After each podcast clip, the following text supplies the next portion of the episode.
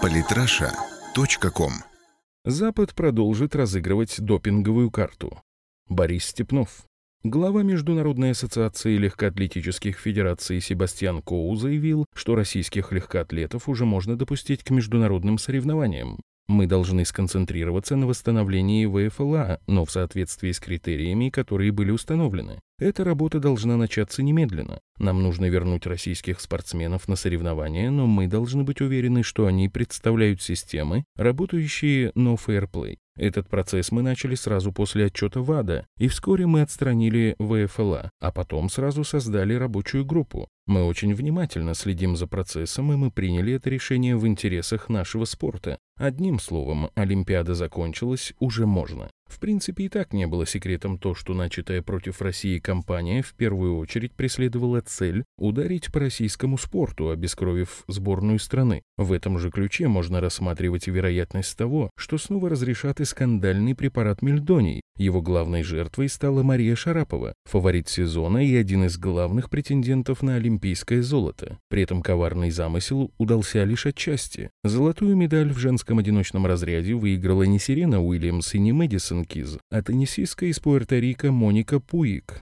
Но, конечно, не может не вызывать сомнения будущая объективность созданной рабочей группы. В целом Олимпиада в Рио запомнится и другими явлениями, как минимум судейским решением дать возможность американкам перебежать эстафету 4 по 100 метров в индивидуальном порядке. Запомнятся игры 2016 года и продолжением взлета сборной Великобритании. В 1988, 92 и 96 годах англичане даже не попали в десятку призеров. В 2000 и 2004 заняли десятое место, в 2008 – четвертое, в 2012 – третье, третье, ну а в 2016-м второе. Падение или нет, но последними президентами были англосаксы, гражданин Великобритании Крейг Риди с 2014 года по наше время, канадец Дик Паунд с 1999 по 2007 и австралиец Джон Фейхи с 2008 по 2013. Причем Канада и Австралия, как известно, де юре возглавляются монархом Великобритании. Но и это еще не верх цинизма. Как сообщил президент МОК Томас Бах, получить доказательства употребления допинга российскими спортсменами не представляется возможным из-за позиции комиссии всей Всемирного антидопингового агентства ВАДА и ее руководителя. Мы обратились к Макларену и сказали, что хотели бы получить конкретные доказательства перед тем, как данные будут переданы в АЭФ. В ответ услышали, что он не собирается предоставлять эту информацию, так как считает, что эта информация несрочная и жизненно важная для МОК. Мы вели с ним переписку по электронной почте.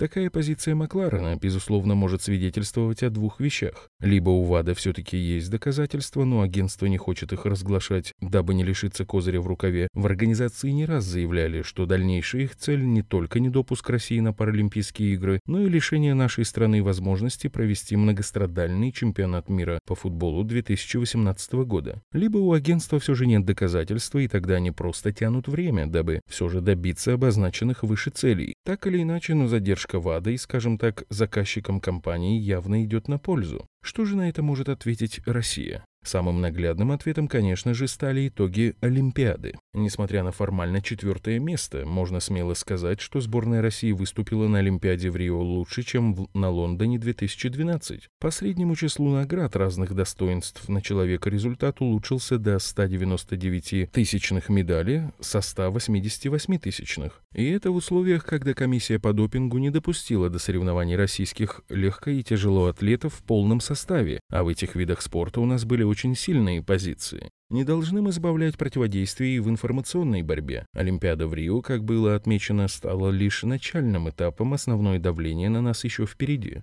Показательно, что уже не первый год идут разговоры о том, что на Олимпийских играх 2020 года надо бы исключить из олимпийской программы борьбу, как минимум греко-римскую вольную. А то, понимаете ли, Россия традиционно сильна в этом виде спорта. Очевидно, что на Олимпиаде уже проходят не соревнования национальных сборных команд спортсменов, а административного ресурса. Уже появился анекдот. Хорошие шансы на победу в командном зачете имеет сборная США, выставившая на Олимпиаду сильную команду юристов и фармацевтов.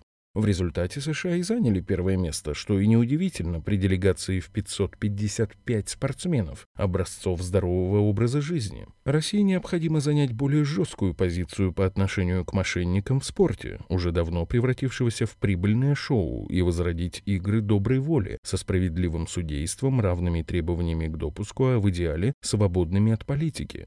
Подписывайтесь на наш канал в Телеграм. Самые интересные статьи о политике и не только. Читайте и слушайте каждый день на сайте polytrasha.com.